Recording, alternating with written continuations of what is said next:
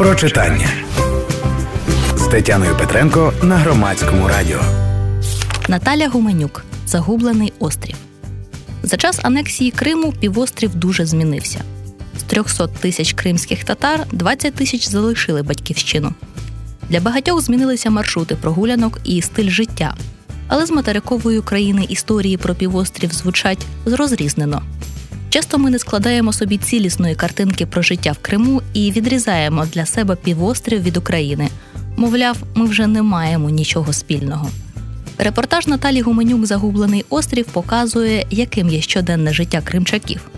Бо, хоч вони зникають з нашого поля уваги, але продовжують існувати і часто почуваються розгубленими і залишеними. Наталя Гуменюк пише, що журналісти і ЗМІ охололи до тему Криму, адже вона не дає нових історій. Розповідь підприємця, який все втратив, арештів, звинувачень у тероризмі. Про це все вони вже писали. І журналістам треба історії нового типу. Для широкої громадськості Крим відійшов на другий третій план, адже це не гаряча точка. Там не йдуть бої, які треба негайно припиняти. Крим, так би мовити, загубився.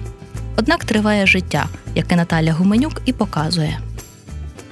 Говорячи про Крим, здебільшого говорять про кримських татар. Для українців вони з початком анексії стали видимими в інформаційному полі.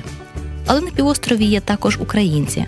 Якщо татарам Росія пришиває екстремізм і тероризм, то на українців дивляться як на тих, хто мусить легко асимілювати. Українцям Криму боязко говорити на вулицях своєю мовою.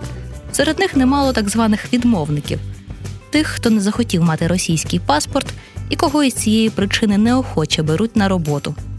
Ці люди мусять доводити, що мають гроші і є благонадійними, інакше їх депортують. І українська мова тільки обтяжує їхній непевний статус. Українська стає мовою родинного вжитку, з якою ховаються як ранні християни в катакомбах. Під час своїх візитів Гуманюк каже, що й сама вибирала розмовляти з оператором в публічних місцях російською. Українська могла спровокувати. Серед цих україномовних є ті, які видають свою аматорську газету. Чому вони не виїжджають на материк?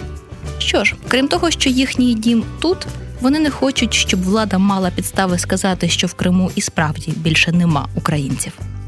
А прочитати історію змін в Криму і побачити, яким є життя мешканців цієї території, можна у репортажі Наталі Гуменюк Загублений острів від видавництва Старого Лева.